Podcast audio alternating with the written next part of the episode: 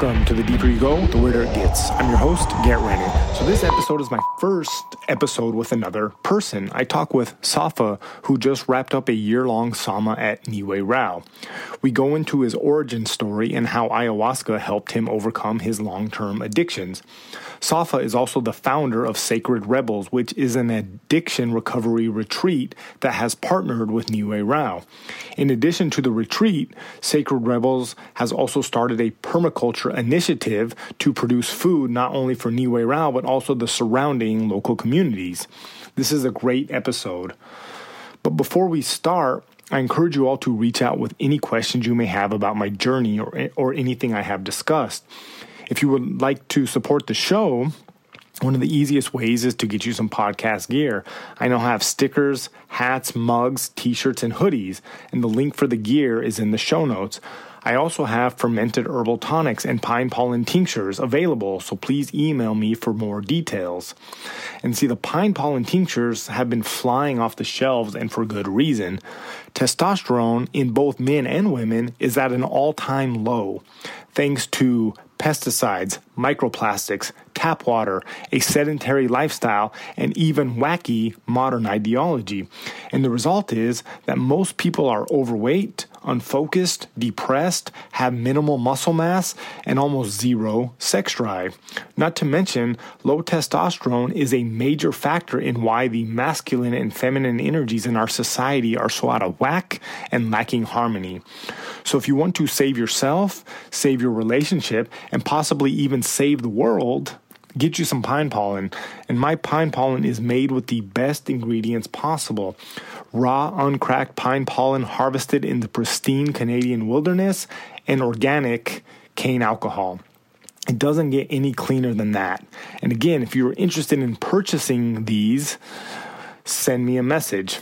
Also, I wrote a book. Actually, I wrote it eight years ago the Self Sabotage Guide Nine Behaviors Preventing You from Becoming Stronger, Faster, and Sexier.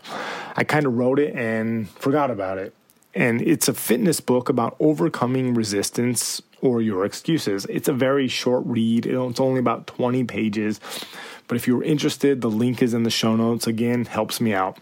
Lastly, at the very least, if you enjoy this podcast, please like, share, subscribe, and leave a review. Specifically, if you're listening to this on the Apple Podcast app, it's a simple gesture that really helps me out. My email and Instagram are located in the show notes. Oh, one more thing before I forget. The links to the Sacred Rebels website as well as their Instagram page are also located in the show notes. Okay, so let's get into the episode. All right, so I'm here in the jungle, still at Nihue Rao on my second trip, and I'm talking with Sapha. He's a long term dieter about to close his diet in two days, and also the owner of a. Uh, what what is, what is what are you doing out here? Well, we are basically we started a permaculture project um, with Ricardo Amaringo, the the owner and founder of Nihue Rao and it's basically yeah 30 acres on the adjacent property that we just plan to kind of grow food connect with community and it eventually kind of led to the idea of doing small groups of like inpatient treatment um, residential treatment for drug addicts people who use drugs. Mm-hmm. yeah. Yeah that's cool. So what what made you decide to uh, focus on that demographic? Yeah well I struggled with addiction for 16 years, primarily cocaine, alcohol, and opiates. And then eight years ago, I went to a holistic recovery treatment center. Yeah, and basically, I got cleaned up at a holistic recovery center, and psychedelics played a role in me wanting to get clean in the first place. And um, yeah, after like five years of drinking medicine and doing the work on myself, I got to an opportunity to come to Nihue Rao after the pandemic. And uh, the biggest problem I think I had was just as a person in recovery working with psychedelics, like finding other people who were kind of doing the same thing, you know? Because it's like I started in Narcotics Anonymous, where it's like cannabis, mushrooms, ayahuasca or drugs. You know, it's like if you're using those substances, you're using drugs. Yeah, they consider everything drugs. Everything's drugs. Yeah. You know, and fair enough. You know, some people, like, if they smoke weed or they drink ayahuasca, it could take them back into doing whatever they used to be addicted to. You Mm-hmm. know, so it's kind of teach their own. But for me, it was like, I knew before I even went to treatment that psychedelic experiences actually really benefited me in a profound way, Mm-hmm. you know, and really like allowed me to connect with myself and get to know myself in a deeper way and helped me with my depression, you know, which was like really what caused me to go down into like problematic substance use, especially with drinking and, and cocaine and opiates. It was like I struggled with depression, struggled with chronic suicidal thoughts, so my solution was to drink and use drugs to kind of cope and escape and Right. all that. So Yeah. What What was the uh, What was your first psychedelic experience, or that kind of showed you? Because did you always think of all drugs the same, or did you think like there's those the cocaine, the the, the marijuana, the, all Yeah. that, and then there's like mushrooms and ayahuasca? Did you always have a separate between those, or did you think they were all the same? You know, it's really weird. Like, I mean, I started smoking weed and drinking booze when I was pretty young, like, you know, early teens, preteens kind of thing. And um, I had definitely, I'd done psychedelics throughout my teenage years, you know, like eat mushrooms, take acid, ecstasy, pills, whatever, you know, drink, drink alcohol, go to a party kind of thing. But I never really did psychedelics to just, you know, do psychedelics. It was like always like to party or to Right. escape or just something like that. And then once I got into cocaine and, and alcohol and opiates, it was just like I never really thought about psychedelics again. And I just kind of was just like, yeah, that's just something like you do when you're a teenager kind of thing. And uh, at like the lowest of lows in my life, like I, I like ended up becoming like an intravenous drug user and like I used needles to do drugs. Like that's just how I used drugs for like the last four years of my addiction. And a friend of mine had sent me a vial of LSD in uh, 2014, and it was like you know Christmas Day had showed up. My girlfriend was away working. I was living in this like remote kind of uh, oil rig oil rig drilling town in northern um, British Columbia in Canada called Dawson Creek. Like the show? Yeah, yeah, kind of like the show. The same name, I think, but I'm not sure if it's the same place Yeah. but it's just like a really small place, five thousand people, like tiny, you know. And um, the liquor store was closed. I couldn't get any drugs. I couldn't get any booze, and I just remembered, oh yeah, I've got that vial of acid. So there was this little card that came with it that was like pray, meditate, write a gratitude list, go for a walk in nature.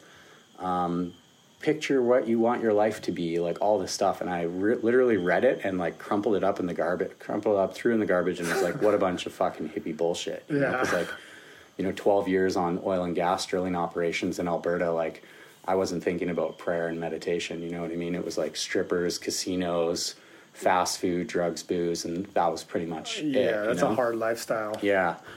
So I was just like, yeah, what's it? It's probably not even going to do anything. And me being like an IV drug user, I just sucked the whole vial up into a syringe and I just injected it into my vein, thinking like, nah, nothing's probably going to happen. You know, whatever. Who knows if it, you know? And and something happened for sure. Yeah. Like I remember like within a few minutes after I took the shot, I was just like. I, I, I got up and I was like ran to the bathroom because I actually got really scared. I thought, oh fuck, like what did I do? Like, am I gonna OD? Like, am I gonna die? You know? And I remember like actually feeling my pupils like go. Whoosh. It's like they like I felt them like dilate. And by the time I got to the bathroom, like my face hurt from smiling. Like I was like just like hysterical, you know, looking at myself in the mirror and I was like, "Oh my god, like I'm I'm in for a ride, you know, like what's going to happen?"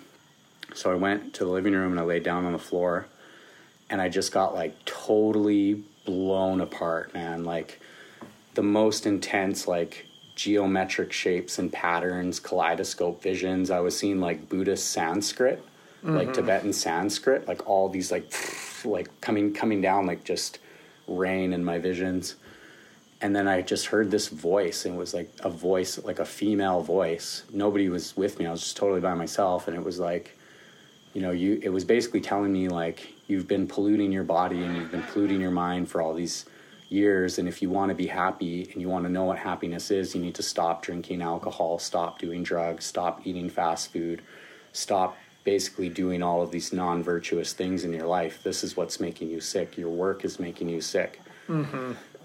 and um, so the night went carried on and i remember just like putting on planet earth near the end and just watching this planet earth documentary in nature and you know i was just kind of was like wow like i really need to get my shit together you know like i'm tired of this like i'm tired of being a junkie I'm tired of like working in a job that i hate and just like basically i lived paycheck to paycheck on 12 grand a month you know for 12 years. Mm-hmm. Because it was just like i'd go to work to get money to spend on drugs and like all these other self-destructive things. Like there was never any like plan for the future. You know i never thought i was going to live to see 25 let alone 37 that i am now. Yeah.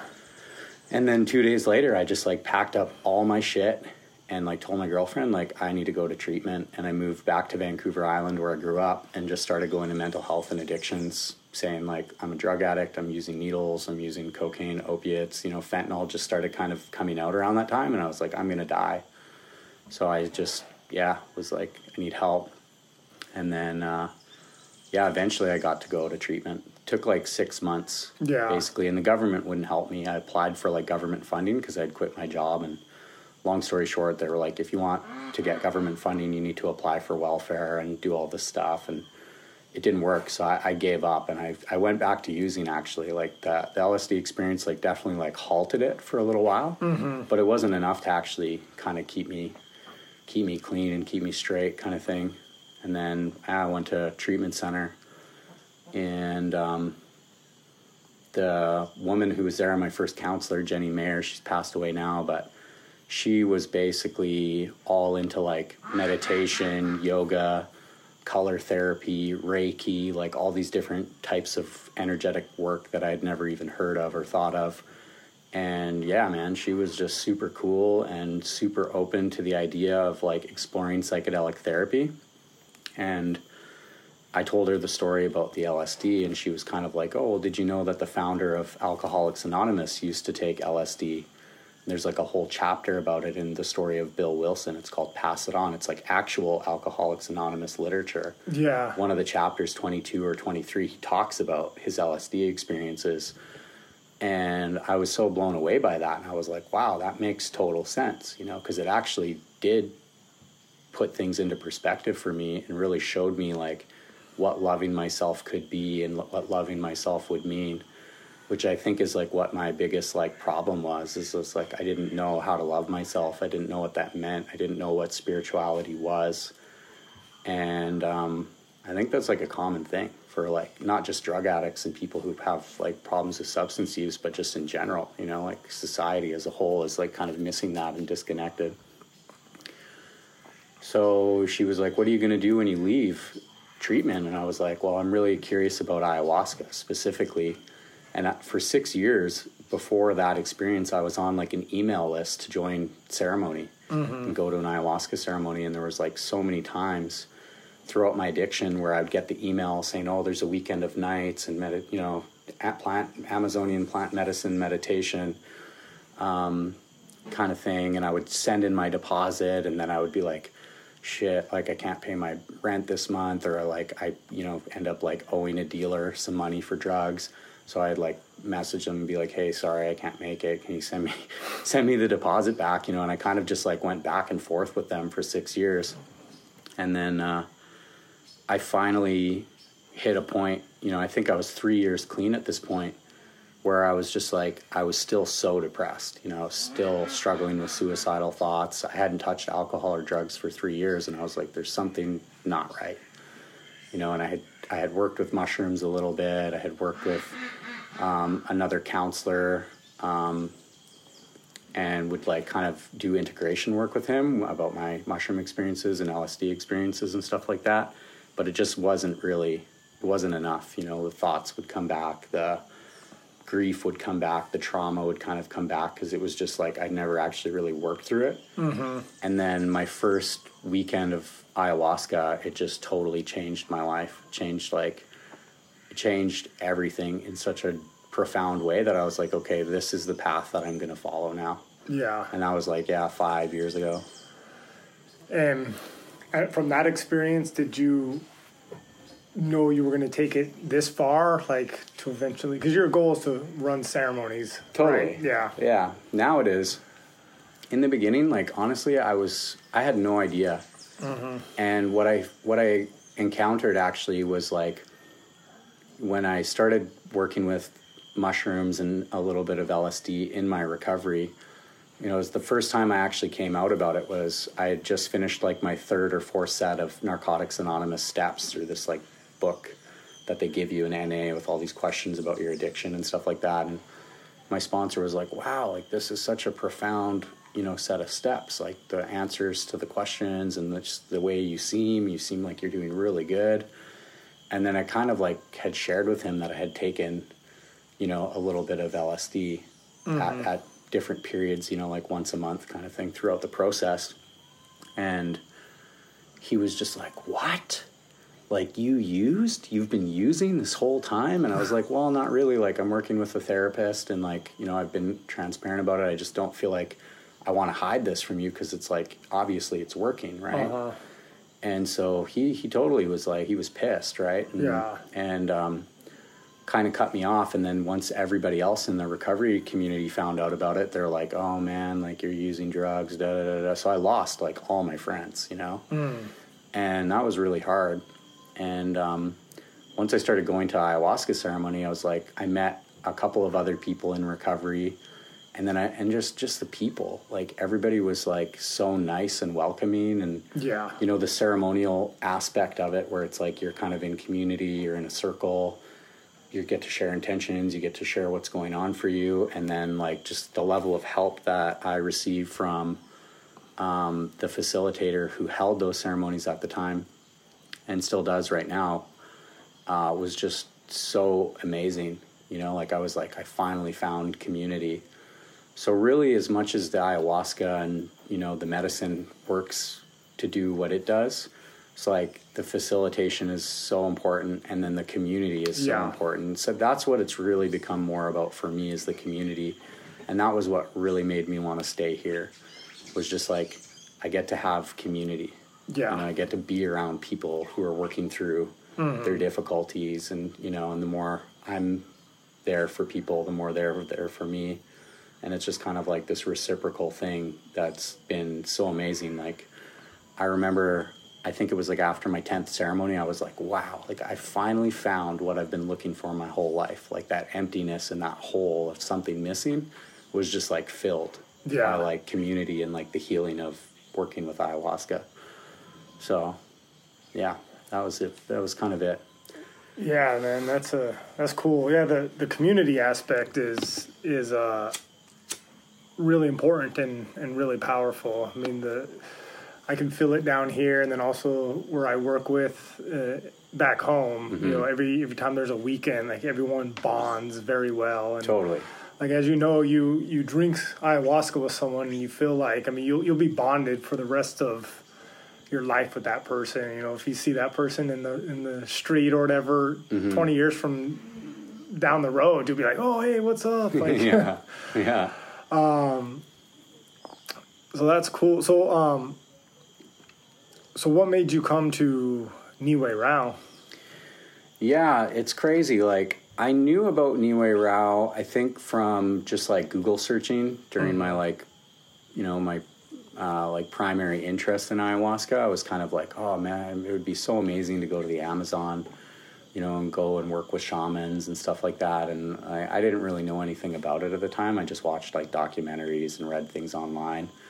But I was really interested. And then once I started sitting, um, the person that I sit with back home, he was like tell, he would always acknowledge Ricardo and he would always acknowledge Nihue Rao and you know the Amazon and that he trained down here with Ricardo um, and Ricardo's former teacher and so I was always kind of like wow like yeah I gotta I gotta go meet Ricardo someday you know I gotta go to Nihue Rao like that's where I want to go and I kind of heard stories about people who went to different centers, and you know, you know, really bad shit happens down here, especially people Oh, yeah. people who don't know what they're getting into or they don't know where they're going.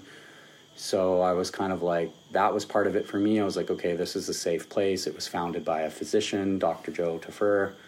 And, um, you know, you just, everything that I read online and people that I talked to who had been here, like, it's amazing. The quality of the work is amazing. Ricardo is like a, uh, an amazing maestro, an amazing person to um, diet with. And then I think it was like after my first dieta that I did in Canada, I was just kind of like it changed my whole experience with the medicine. Right. Like com- completely, completely shifted the whole thing. And I was like still like you know even with this spiritual experience that I described earlier with um, LSD, it was like I still was kind of like you know spirituality and you know I was, I was skeptic. I was I was skeptical of it and like talking to plants and the plants teach you songs and all this and I was just kind of like come on guys like right. let's get real. You know, plants don't talk to you, plants don't sing. It's so you know, it felt very far fetched and kind of like over the top, neo spiritual to me at the time. And then like after my first couple diets, like, it, you know, I experienced it. Yeah. You know, I experienced like hearing different frequencies, hearing different melodies. These, and I, I was actually really blown away by it. And then I got this like book of uh, Ricardo's songs that like another apprentice had uh, translated, mm-hmm. and the CDs, and I would listen to them, and I was just like, wow, this is cool. Like you know, and it's slowly starting to learn the songs and learning th- what the words mean.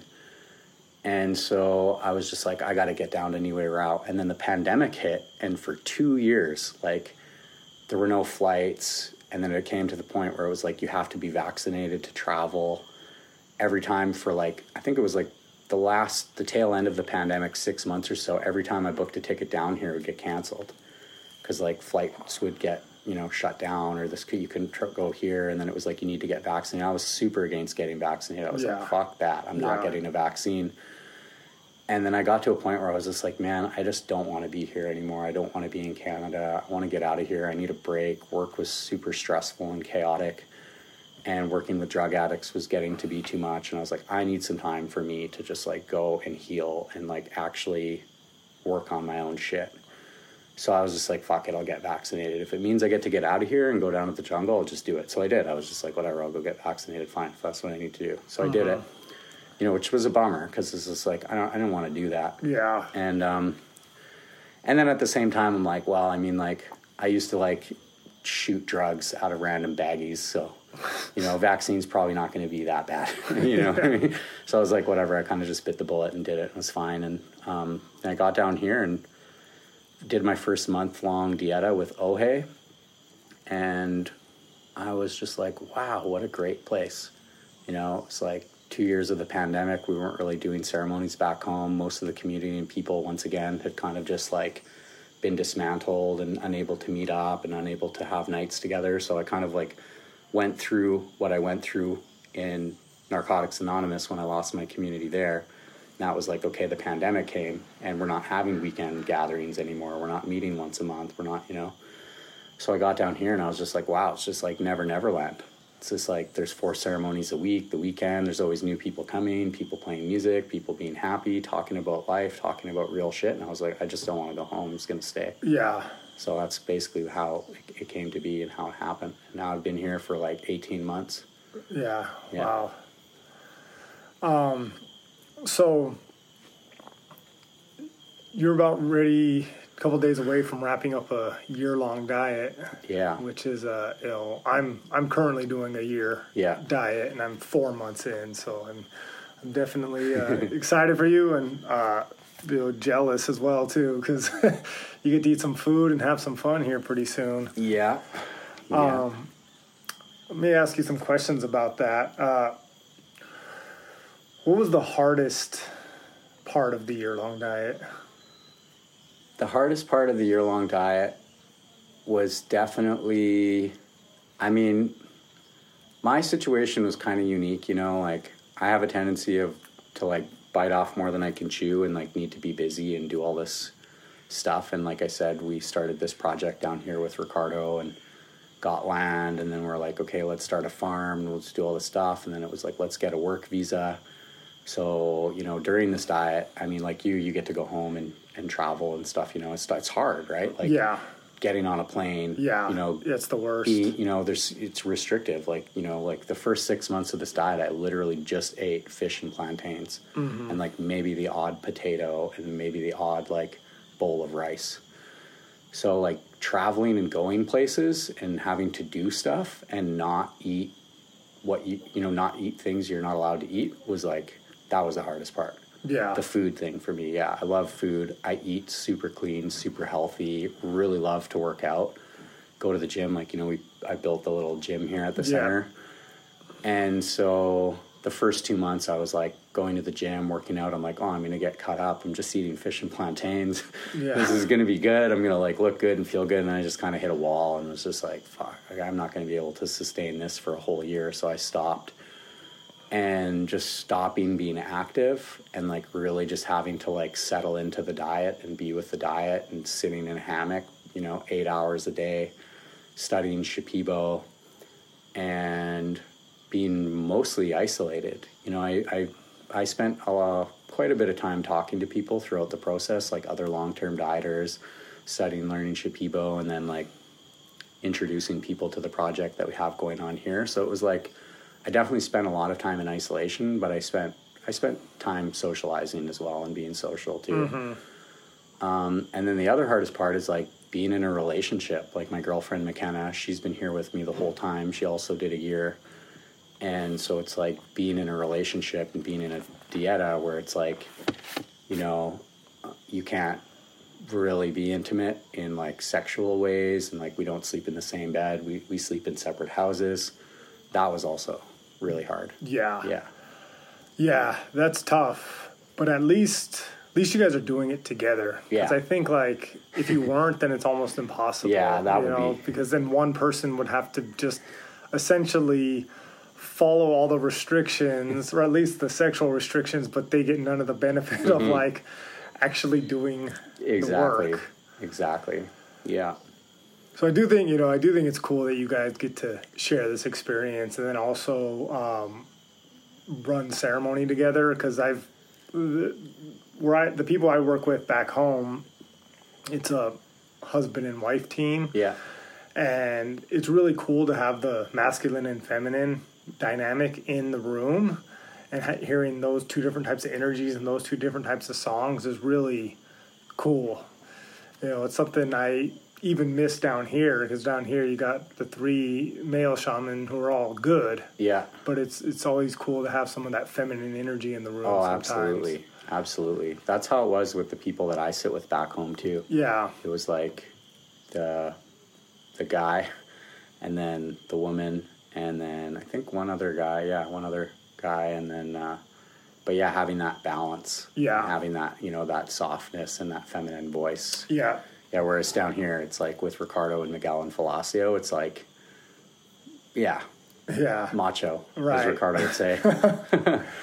Yeah, when I first kind of once I experienced like what was going on, and once I started to learn more about what ayahuasca was and how it worked, and then I uh, because the masculine and feminine dynamic became very uh, important to me. That's one of the things that's just kind of started to be a main focus of me, and I think eventually I'm gonna try to figure out how to work with that more in the future because. Um, our ideas of especially in the states and probably in, in canada is the same too but the ideas of like masculine and feminine have become so warped and Yeah. distorted that like that they're arguing with each other that they fight with each other and even even sometimes just saying masculine and feminine can trigger people Totally. you know like that's how ridiculous it's gotten so um i feel that it's a big problem in our society and we need to figure out how to kind of heal those ideas of what masculine energy is what feminine energy is and how they work together totally. Totally. Yeah. Totally. and so anyway hearing that in like a ceremonial space when i experience that i'm like oh this is the best way in my opinion to run ceremony especially a small you know more intimate style ceremony like how you guys will probably run is like to have that dynamic in there is really Yeah.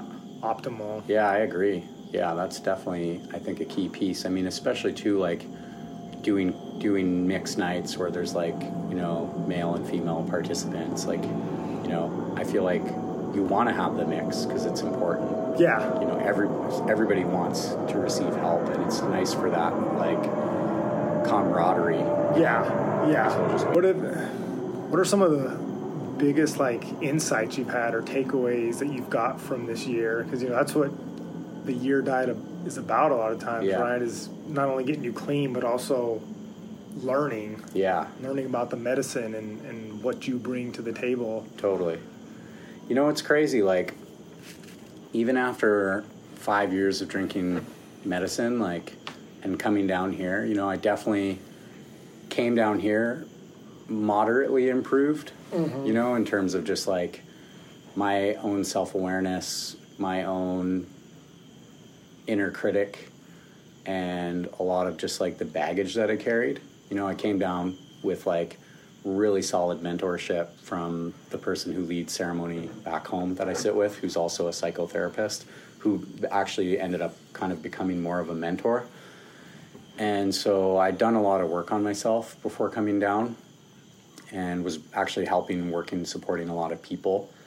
But I still really struggled struggled with my anger, you know, like serious anger and like hatred towards like let's say government, authority, police, society, you know, just like really um, dealt with like a lot of heavy frustration, resentments towards my mom, resentments towards my dad, and most of all, just like this deep self hatred where I just like hated myself so much, you know, and just like I spent from pretty much the age of nine uh, thinking about suicide every day like throughout my teenage Oh, years and my early adulthood like i thought about killing myself more than i thought about sex you know it was Wow. like really seriously i had like this really chronic um, diagnosis like they call i think they call it like treatment refractory major depressive disorder now where it's like i wouldn't respond to any conventional treatments. Like from the age of nine i was on all different kinds of medications until i was like 26 and then i just stopped.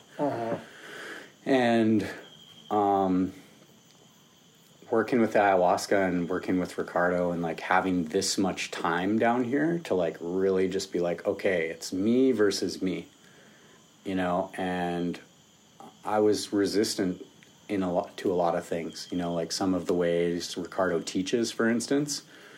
It's like somebody made a comment one day about how the second most known thing about Ricardo is that he's a shaman in the Amazon, and the first most known thing is that he triggers your daddy issues.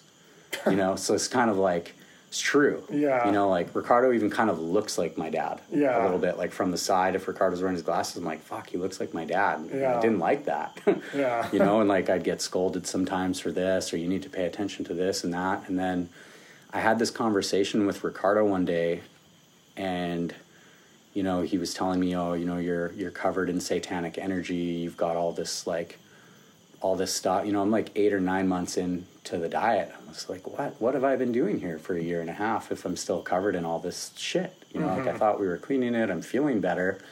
And so I got I got a little discouraged after that and then I had this like really big epiphany about just like how it's really all about my mind, you know, and really what controlling my mind means and controlling my emotions and controlling my reaction to things that I don't like. You know, and really being able to like let go of like beating myself up, negative self-talk, all of these things that I struggled with from, you know, my early childhood. You know, my dad telling me you're a, you're a fucking idiot, you're stupid, you know, you didn't do this, you didn't pass this test, you know, all these different things. And I carried that all throughout my whole life. Like I'd make a mistake and I'd beat myself up for it for weeks, years sometimes. Mm-hmm. So one of the best things that I got out of this diet was like really learning how to let go of all that shit. And then the other piece was just not giving a shit what people think. You know, because I really had that for a long time. Like, oh, I got to be a certain way. I've got to like, you know, make sure people like me, make sure people are happy with me, make sure I don't do anything to offend anybody. You know, I'm constantly always like feeling like oh like does that person not like me? Oh did i say something to upset that for like you know like a lot of the time that i was here right? Which um you know i think also comes from like just my childhood my childhood trauma of like feeling like i don't fit in and stuff like that. So i got to like work on a lot of that stuff and like kind of get deeper into processing some of my own like personal baggage and shit. And then in terms of like working with the medicine man, it's just it's endless. You know, like it's endless. Like I think it's there's a there's something too about being down here is like that's a lot different from working with the medicine in Canada because like where I drink medicine back home, like you don't hear about magia negra and black magic and witchcraft and satanic this and all you know like it's a there's this cosmology and their way of doing things here that's like that's theirs not that I'm saying it's not real, but like I kind of got a little bit.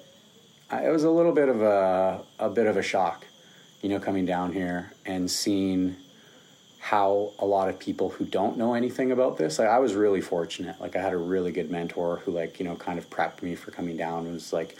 Don't have conversations with people about black magic. Don't have conversations with people about all this like attacks and like all this other like obscure shit that comes in and it's gonna it's gonna do this or this person's stealing your diet or you know there's all Yeah. these like a lot of weird stuff. So I was really lucky in that way. So, but I watched a lot of people really like just drink it up, you know, and stuck on like ah I'm being attacked and Magia Negra and this and that. Not to discredit the person's experience, but it's like it kind of just that was one of the things that I feel like I really got good at navigating was just like not having to feed into that story, not having to buy into that story, and really focusing on just like staying connected with the plant, staying connected with the medicine. And when difficulty comes in, to just like think about something funny.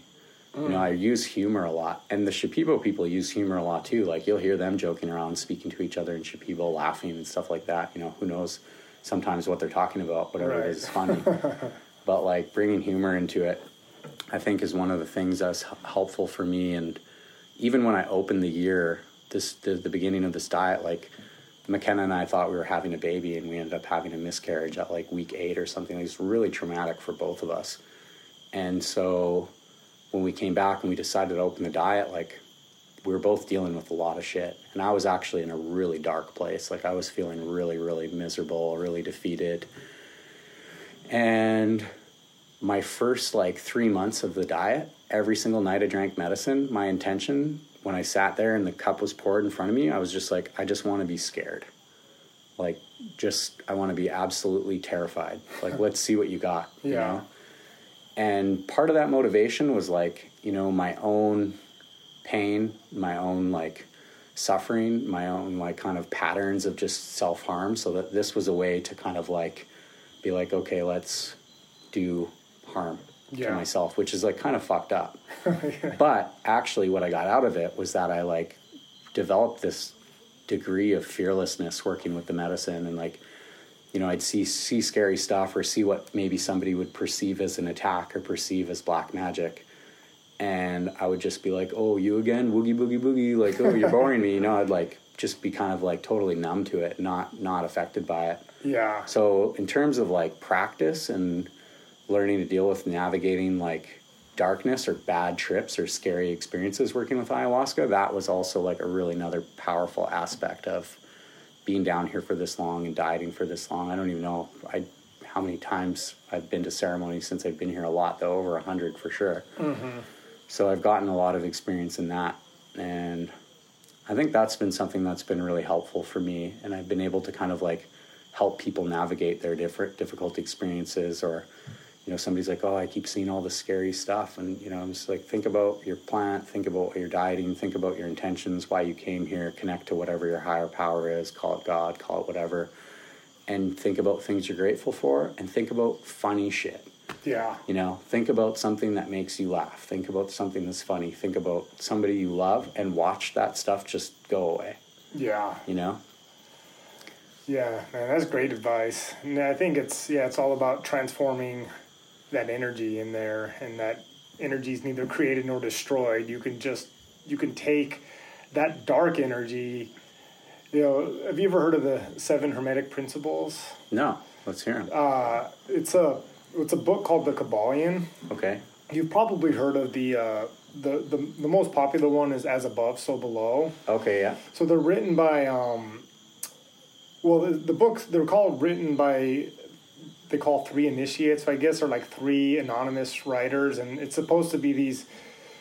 It was written in like the 1900s or something like that. And uh, have you heard of Thoth? Yeah. Yeah, so Yeah. like it was, it was that Egyptian god who Right. uh, supposedly gave humans writing and mathematics and all that kind of stuff. And so there are these seven principles that um, basically just universal laws of how the the the universe works. And I definitely recommend reading it. And I actually do a breakdown on my podcast of all seven of the uh, principles Okay, cool. I'll check that out. but one of them is called the uh, law of polarity. So basically, it's saying that like opposites are the same thing. So, for example, like hot and cold are the same thing on the spectrum. They're opposite ends of a spectrum we call temperature. And so, what you consider hot depends on your perspective, right? Like 45 degrees Fahrenheit might be cold if you compare that to 90 degrees Fahrenheit, but it's definitely warm compared to zero degrees Fahrenheit. So the idea is you can move up and down the spectrum, and so like you, the idea is you think of anything of the opposite is so like if you're fearful, well, what's the opposite of fear? Maybe it's courage. So then the idea is you can transform the energy along that spectrum. And so that idea really changed my um, mind on how to navigate ayahuasca ceremonies because whatever I'm feeling, it's like, oh, I can just transfer. That's the same energy, right? So the scary energy is the same energy as courageous or or happy energy. And so by focusing your mind and your will and your intention on the opposite on the end of the spectrum you want to go towards, you can move along that way. Totally. Um, yeah, well said. And there's another there's some other good ones. Um, I won't go through all of them, but there's like um called the principle of rhythm, and it's so it's like that. There's always there's a natural rhythm to everything, and cycles of life. For example, you got night and day, so every that's a that's a daily cycle, and then on a yearly cycle, you've got summer, spring, winter, fall, and so you, and then even the way a um, energy like on a um, energy is a wave, which has positive peaks and low peaks, and so you're always going to be moving up and down these cycles, and so if you are experiencing it's kind of the same thing if you're experiencing negative energy eventually that cycle will flip like it has to flip Yeah. um, it's it's a law of the universe but um, and you can do things to make it flip sooner or just changing your perspective and then that negative aspect is no longer negative anymore Yeah, absolutely. Yeah, absolutely. I can relate to that too, like in terms of just dealing with my depression. Like, there was this part of me that just always had this, like, knowing it's got to get better. Right. Something's got to change at some point, you know, despite Mm-hmm. wanting to, like, to end my life and not exist and not be here. It was this, there was always something there that was just, like, waiting for, you know, the, the come up or the peak, the Right. next peak to kind of arrive. right So yeah, that's I re- really believe in that theory for sure. Yeah. yeah, and it, it's relative to like the medicine work and what we're doing. You know, it's kind of funny. I always have this joke. People would be like, "Oh, am I gonna have a bad trip?" And I'm like, "Well, you'll probably have like one or two good ones for every like four or six bad ones." yeah You know, like, yeah Seems to be that kind of pattern still to this day. It's like have a couple awesome nights, have a couple of nights where I'm like, "Oh, I wish I didn't drink medicine tonight." You know, they all end up being good yeah you know, in the end. Oh, but, yeah. but it's like, yeah, navigating the peaks and valleys is key for sure. Speaking of the ne- negative cycles, did you have moments of doubt on the year Oh, diet? for sure. for sure. Yeah. For sure. I had like, I had, I had kind of, there was a, there was a part where I kind of like, I had a little bit of a falling out with Ricardo, Mm-hmm. like early on. Not, not super early on, but I was kind of just like, I was just kind of, I was disappointed by a few things. You know, coming down here, I was also really naive. You know, I thought, oh, okay, this is this big center. It's like been doing really good for a long time. I'm gonna buy a chunk of land, build a house to live in, and then you know, it's kind of just there's a lot of stuff I had no idea about.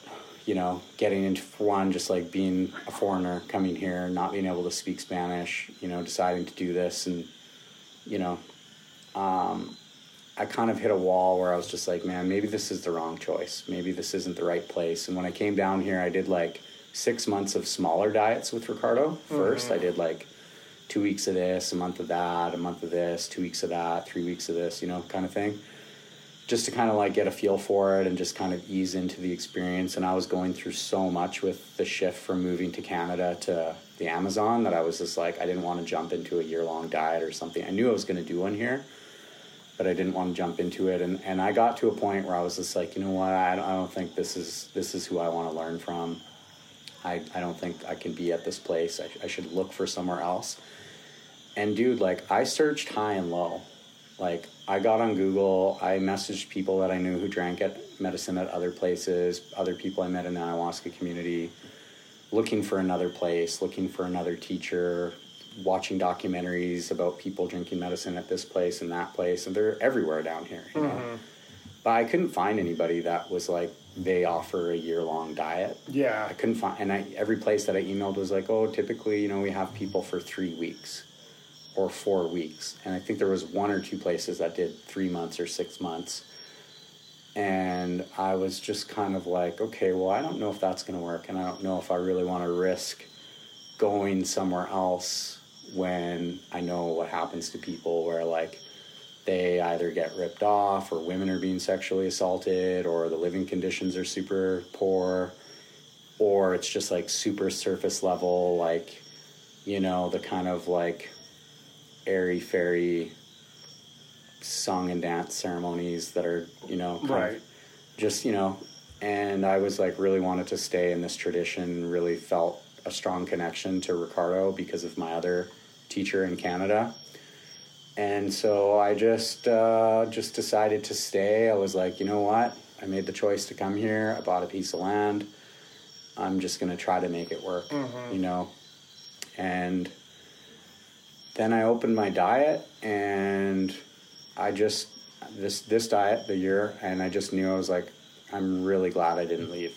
I'm Yeah. really glad I didn't go somewhere else. And Ricardo has helped me so much with just everything.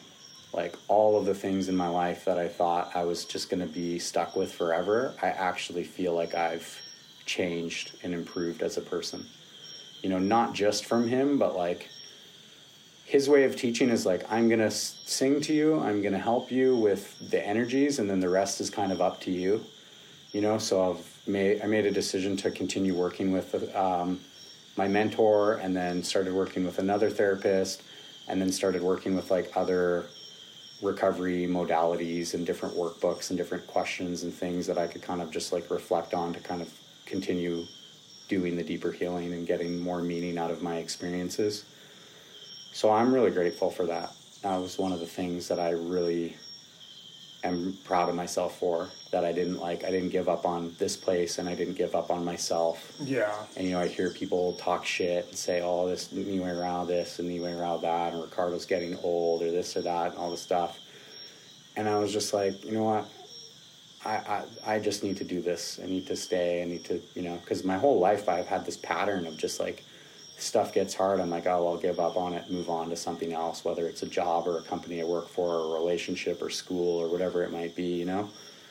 So I really just felt like if I don't do this and I don't stay and I don't commit to it and I don't try to make the best of it and I do leave and I go off to do something else, I'm going to live with it for the rest of my life that what could have happened if I had stayed, what could have happened if I just held on and like put my ego to the side and the way I think things need to be mm-hmm. and just accept it for what it is and just really follow the way he teaches and the way he wants us to learn. Because I felt right away like he always has his be- the best interest of the people who come here, you know, in his heart. Mm-hmm. You know, he's like he's really about helping people learn, mm-hmm. not only to like heal themselves, but to be able to work with the medicine and help other people.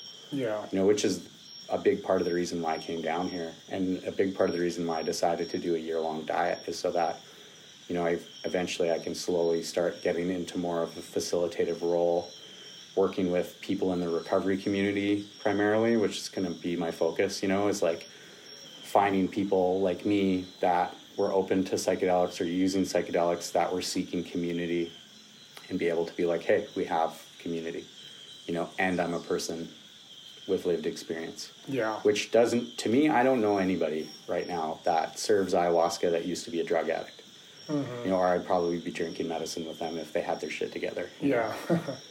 So, yeah. um, what are some of the craziest things you've seen in all your time in all the ceremonies? Because I know it can get wild in there. It can get wild for sure. For sure. I've seen some crazy I've seen some crazy things like, you know,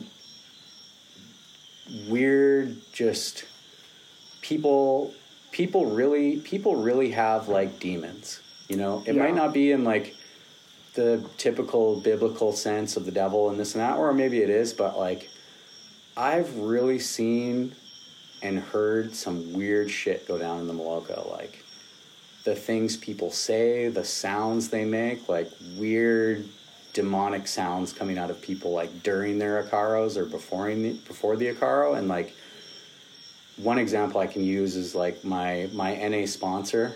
He took like an 11 year cake. We drank medicine for his first time a few years ago, and I was like, man, you got to come down to Nihue Rao while I'm here. Come down.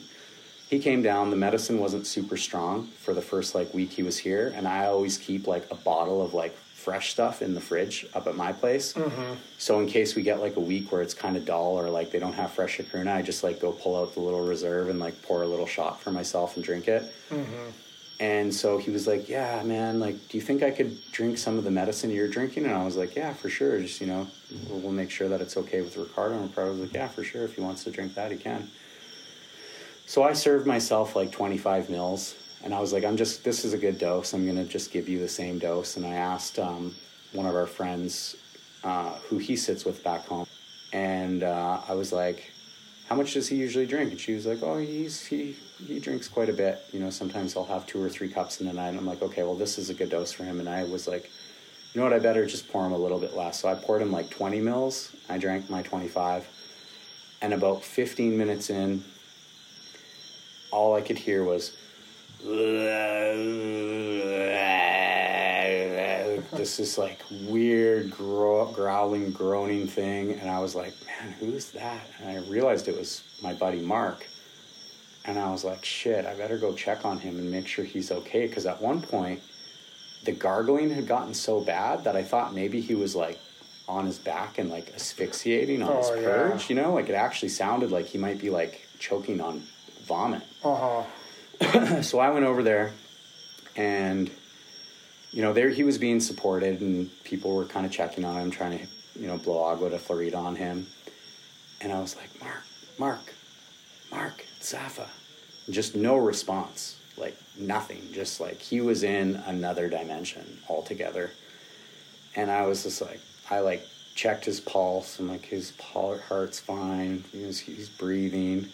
I was like, okay, he's just having like a bomba, you know, he's deep in in his experience.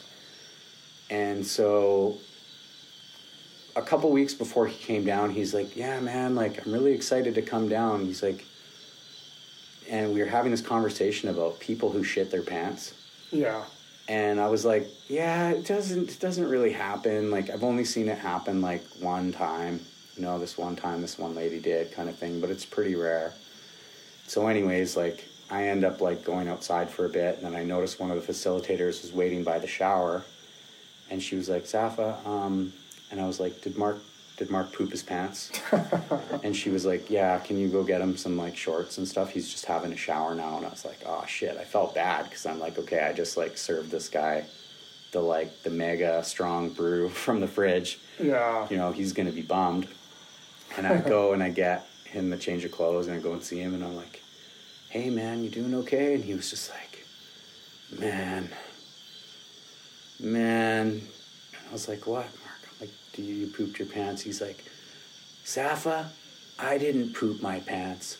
I fucking shit my pants. and I was like, damn, dude, are you okay? And he's like, man, like, yeah. And he ended up having like a really, really good night. Yeah. But it was just like, it was like, he was, he, he, he was like, he was in it. He was in it. And uh, still to this day, like, I haven't seen anybody be in that state and be like completely unresponsive Yeah. it was actually really scary and triggering for me especially with like all the work that i've done with like overdose prevention and working with drug addicts on the street Uh huh. it was like i was like i was actually scared i'm like fuck man like i brought this guy down here what if he dies or Yeah. something you know like what, that would be horrible. He's one of my best friends in the whole world you know? So i was like that was one of the craziest things that i've seen. And one of the other things is just like people flailing you know? Like people flailing their arms around jumping around running around. Like it's rare that it happens but when it happens it's like actually sketchy because like you're in the Maloka it's dark there's mats there's people everywhere. Yeah. you know? So it's kind of like you never know what's going to happen Yeah. with ayahuasca. And then the other thing i think is just like back home in canada the people that i sit with like it's very thoroughly screened. You know like people who are coming to drink medicine it's like there's a pretty good you know they have an idea of who's coming and mm-hmm. what they're going to be like and what they're going to be working with whereas down here it's just like you just like email the center and be like, I want to drink ayahuasca and come down and like anybody can come. They could lie about drugs they were taking. They could lie about medications they're taking. You know, you have no idea. Mm-hmm. So down here, it's like there's definitely been like a small handful of people who came down that are like should probably not drink ayahuasca, that are need help. Like maybe ayahuasca at some point in their life, Right, but like not they need to do some other work first. So that's just one of the things that I think I've seen down here that's been a little kind of crazy and sketchy in the Maloka is like somebody drinking ayahuasca that shouldn't be drinking ayahuasca, saying things and doing things in the Maloka or being inappropriate outside of the ceremony space and making, you know, sexually ex- explicit comments to women or other, you know, inappropriate behavior towards people that's like absolutely not tolerated here at all. Yeah. but it's just like that it even happens. Because in my mind i'm like well I, uh, who does that? Right. you know, who's going to come here to a place like that and behave in that kind of way? And you know and how can we detect it before somebody like that comes here? You know what i mean? That's that's kind of those are the main things i think Yeah. yeah Yeah. Any like super funny stories that you could think of?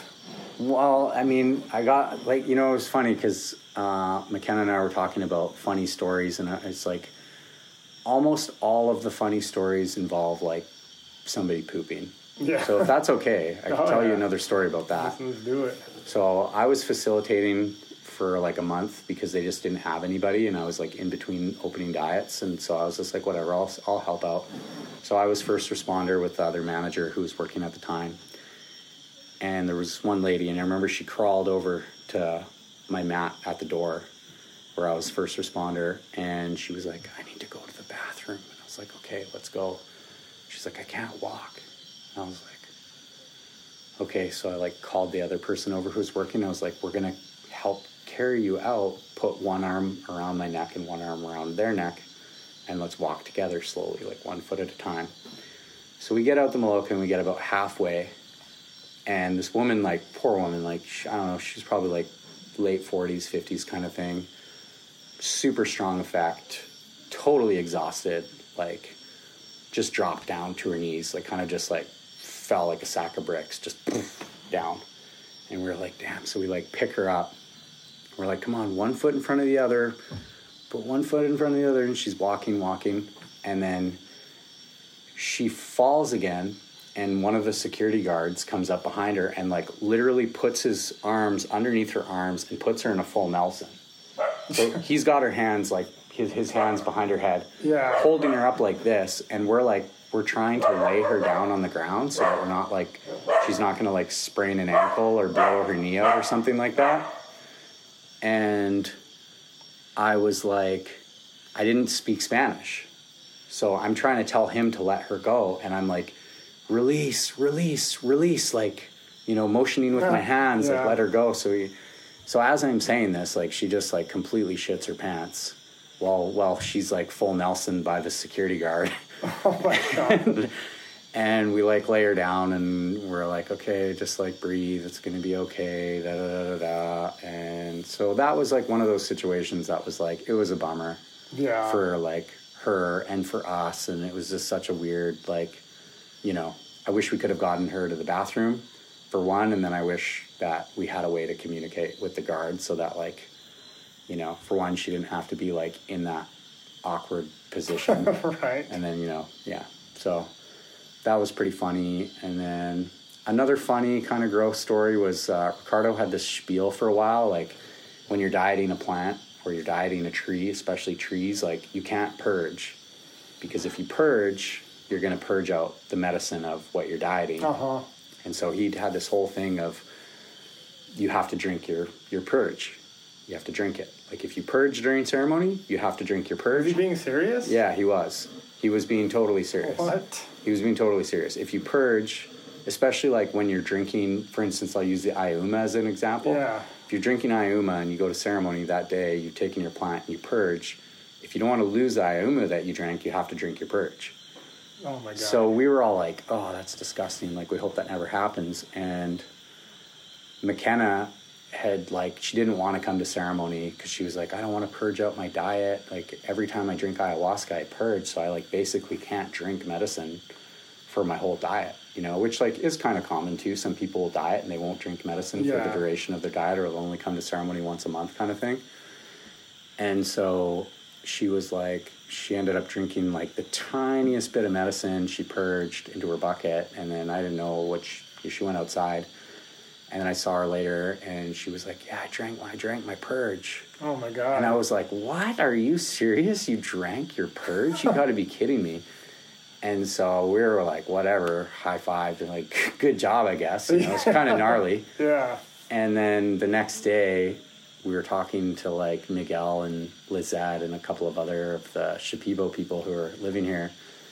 And we're like, we're ta telling them the story, and they were like, "What? Like, why? Why would she drink her purge?" And we're like, "Well, Ricardo told us we had to." So, anyways, we had the conversation again in ceremony about like having to drink your purge, and like Ricardo just laughed and was like, "No, you don't have to do that."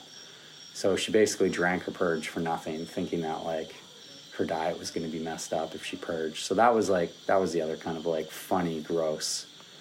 Whew, that's a that's hardcore. Yeah, Yeah, I'm glad. Uh, I'm glad that's not a thing. Yeah. Well, one, I'd have no more medicine in me if that were the case, and because I've been nonstop purging, and oh my god, I would not want to drink that at all. Oh no, drinking it, drinking whatever you're dieting the first time is usually bad enough, and then Yeah. yeah. Other than that, I mean, the Shipibo people really like to party. There's been like some serious long parties here. Like New Year starts on like the 29th and ends on like the 7th. Yeah. you know, like crazy festivities and loud, loud, like Peruvian jungle techno. I don't know what else to describe it as, but like, so there's been that. But yeah, other than that, it's been pretty mellow. Yeah. Things have, things are good here. Things are safe here. Ricardo runs a pretty tight ship. The facilitation's great. Yeah. The people who are here, generally coming to do long diets, are great. They've got experience. hmm So it's like it's it's good. You Yeah. don't get a whole lot of like. I notice we don't get a whole lot of like, you know, s- tourism. Really, it's like most of the people who come here kind of know somebody or Yeah. have heard about this place, and they like they choose to come here because they're really after the like traditional element, and then also like the healing that Ricardo provides and the diets that Ricardo provides. So in that way, it's been pretty good. Yeah. Yeah. I think yeah, that's a good way to put it. Like this place is. People kind of look for this place for a very specific reason, and I've noticed that like there's a lot of other centers popping up on like Instagram that do a very good job of like promoting on Instagram. Totally. So like they're gain they're they're getting more of like the the tourist type people because I mean they have these beautiful Instagram pages Totally. and and you know they clearly have hired someone to run it, and so like they've, I feel like a lot of those places are. You know, if someone just wants to check out an ayahuasca place, they're going to go to one of these places they come across in their feed, and Exactly. yeah, you know, it's interesting that you know, this place is unique in a lot of reasons, but you know, right now, I mean, I don't know what over half the room is long-term dieters, Yeah. and so super interesting dynamic of a of ceremony energy, right? Where you have a lot of very experienced people in the room, and then you have some new, brand new people. You have like such a crazy dynamic of people that are here, almost like a university. Yeah. I'm a year-long student here, and then there's someone that just kind of showed up. Yeah, yeah, you know, it's it's good and I think like I think in some ways, I mean, I mean it's great. There like I was saying before, there aren't a whole lot of places that you can actually really go and learn and do a deep year-long diet and receive the level of care and attention that you get working with Ricardo and the other shamans. And I think in some ways it, it it's I think it's hard for a lot of people who do just come here for a short two week diet that don't maybe necessarily know that about this place.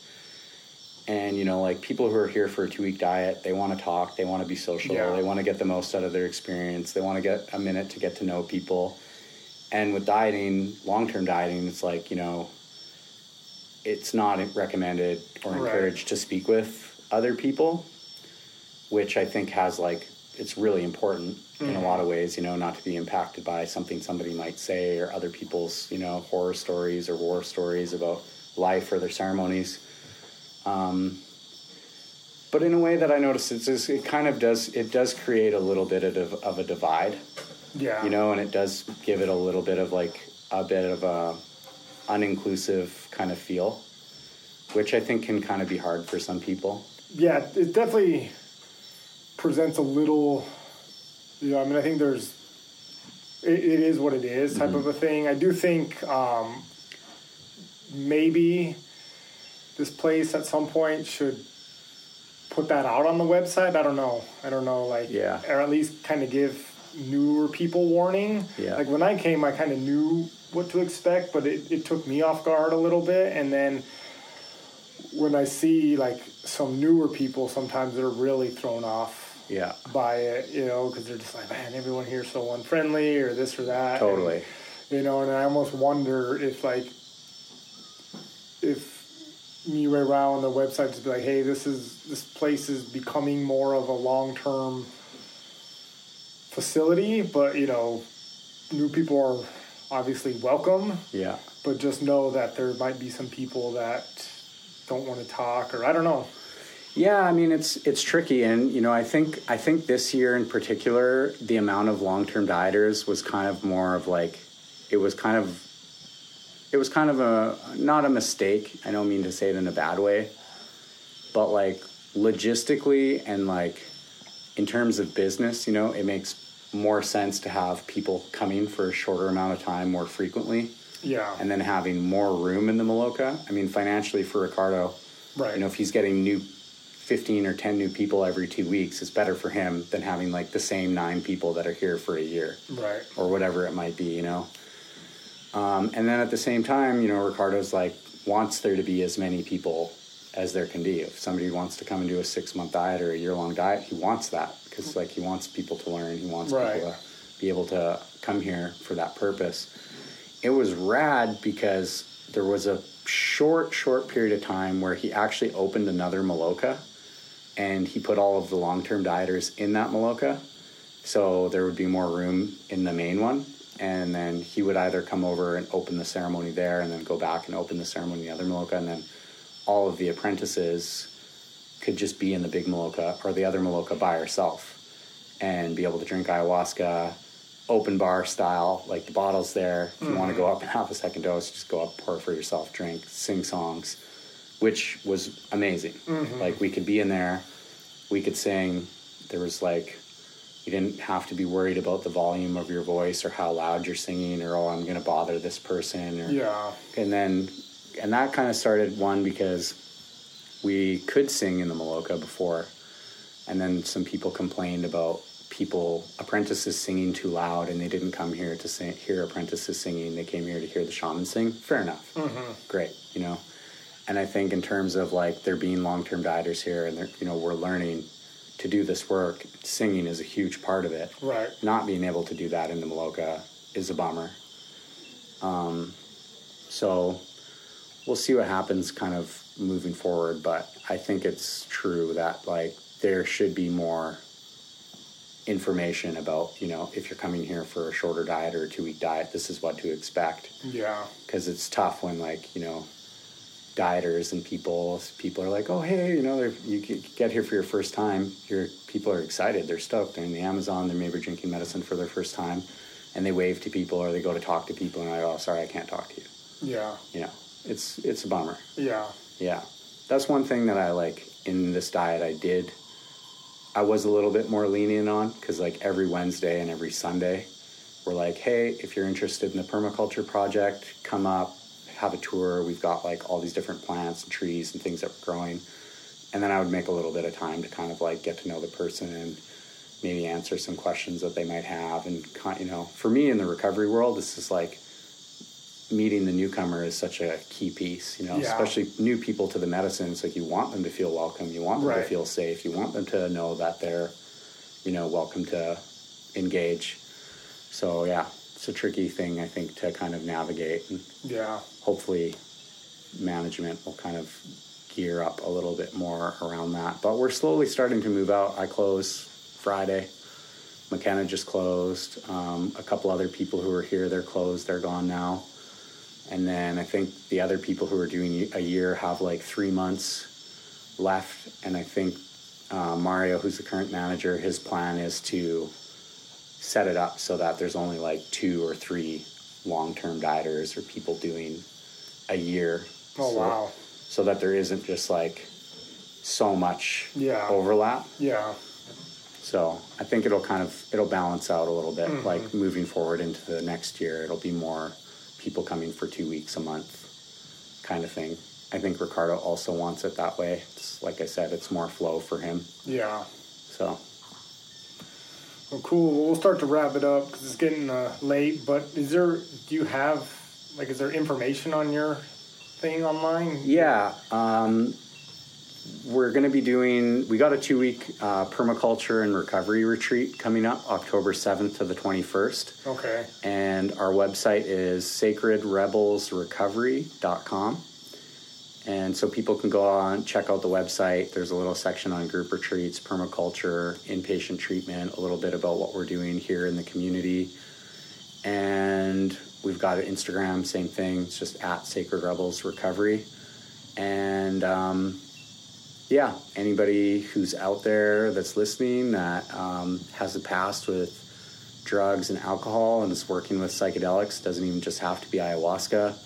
We're always looking to connect with people, build on the community that we do have, people who might know somebody who's struggling with problematic substance use that is seeking some treatment kind of outside of the normal conventional therapies in Canada. We're going to be offering uh, a residential treatment program here starting November 1st for two to four people for three months at a time.